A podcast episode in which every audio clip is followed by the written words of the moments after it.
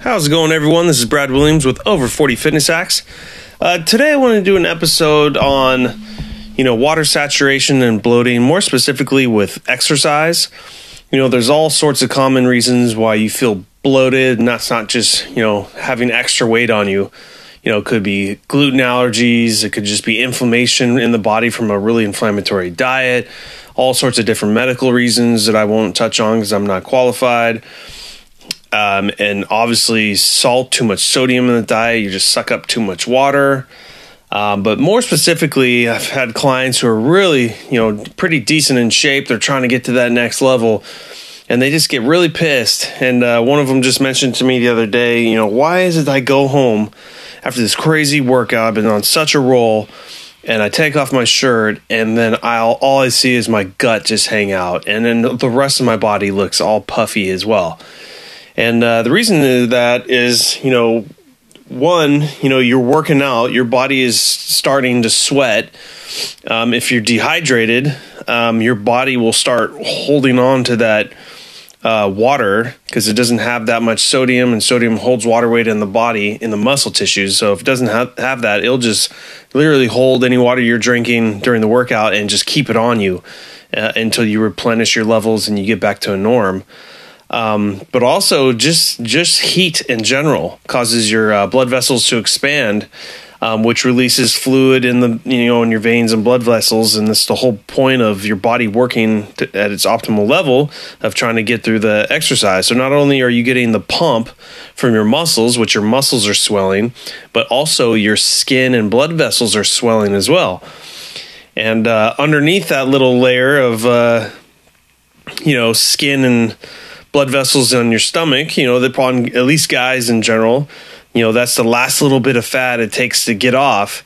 So that, you know, looks like it's protruding the most versus the rest of our bodies. That's why my client was just pissed that, I mean, he obviously enjoys the puffiness of his muscles and everything else, but then the gut, I mean, that's just literally the last place he has a little bit of fat, but now everything is puffing underneath there, pushing it out more.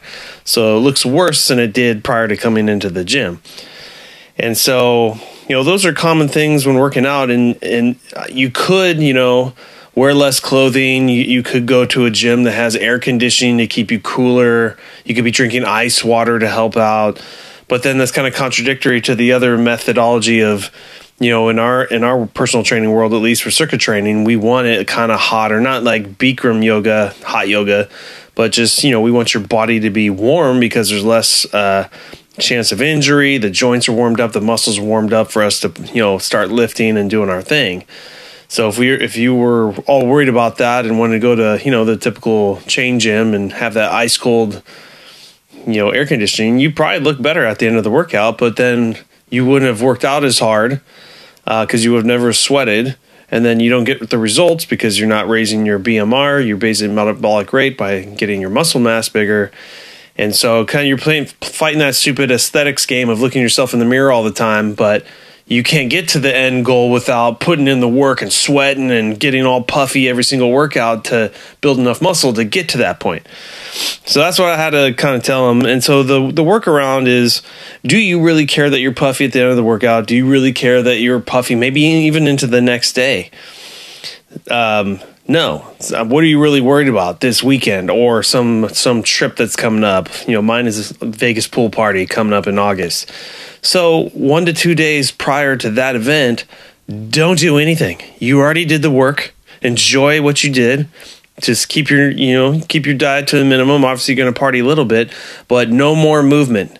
No more high sodium, you know, the day before your event.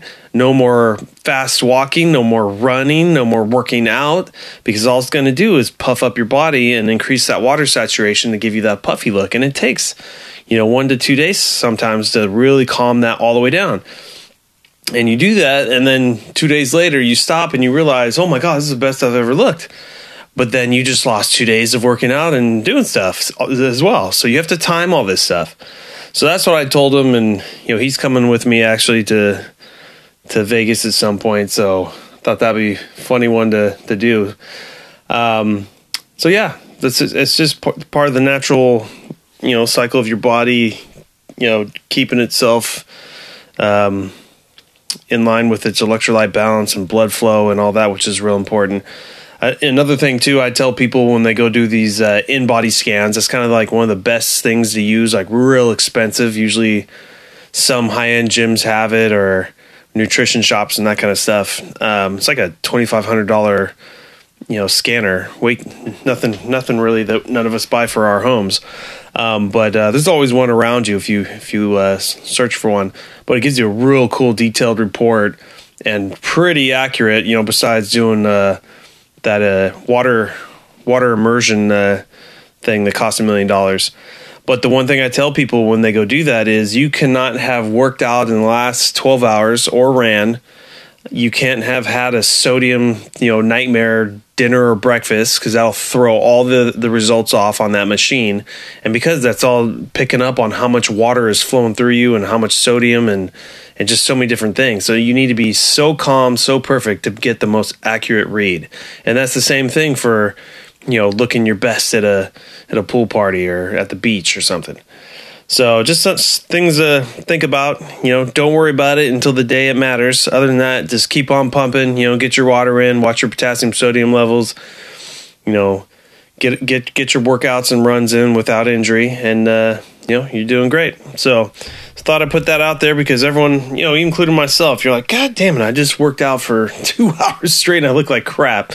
So just just normal, all normal. So you know what to do now. All right, we'll catch you on the next episode. Thanks for listening, everyone.